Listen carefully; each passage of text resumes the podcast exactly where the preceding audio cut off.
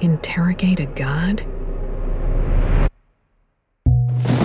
Something bad had happened at the Temple of Wind.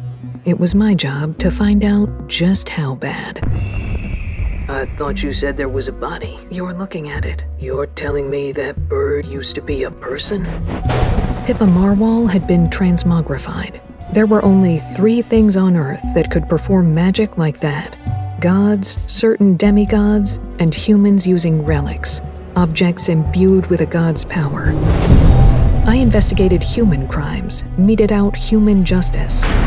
We all know how this looks. If he didn't do this, it means someone else wants us to think he did. Someone determined to drag the Windtamer's name through the mud. That's someone who should be stopped at all costs. We want this solved as much as you do. Fine, I'll bite. He was blackmailed into what? Taking Pippa as his favored? What's going to happen now that she's died on his watch?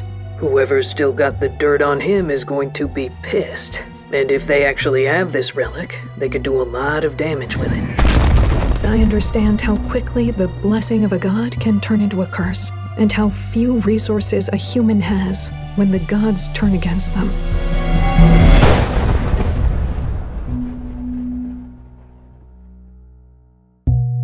Realm presents Gods and Lies, starring Sarah Mollo Christensen and Carrie Height.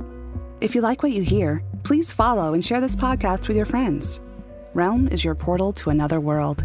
Listen away.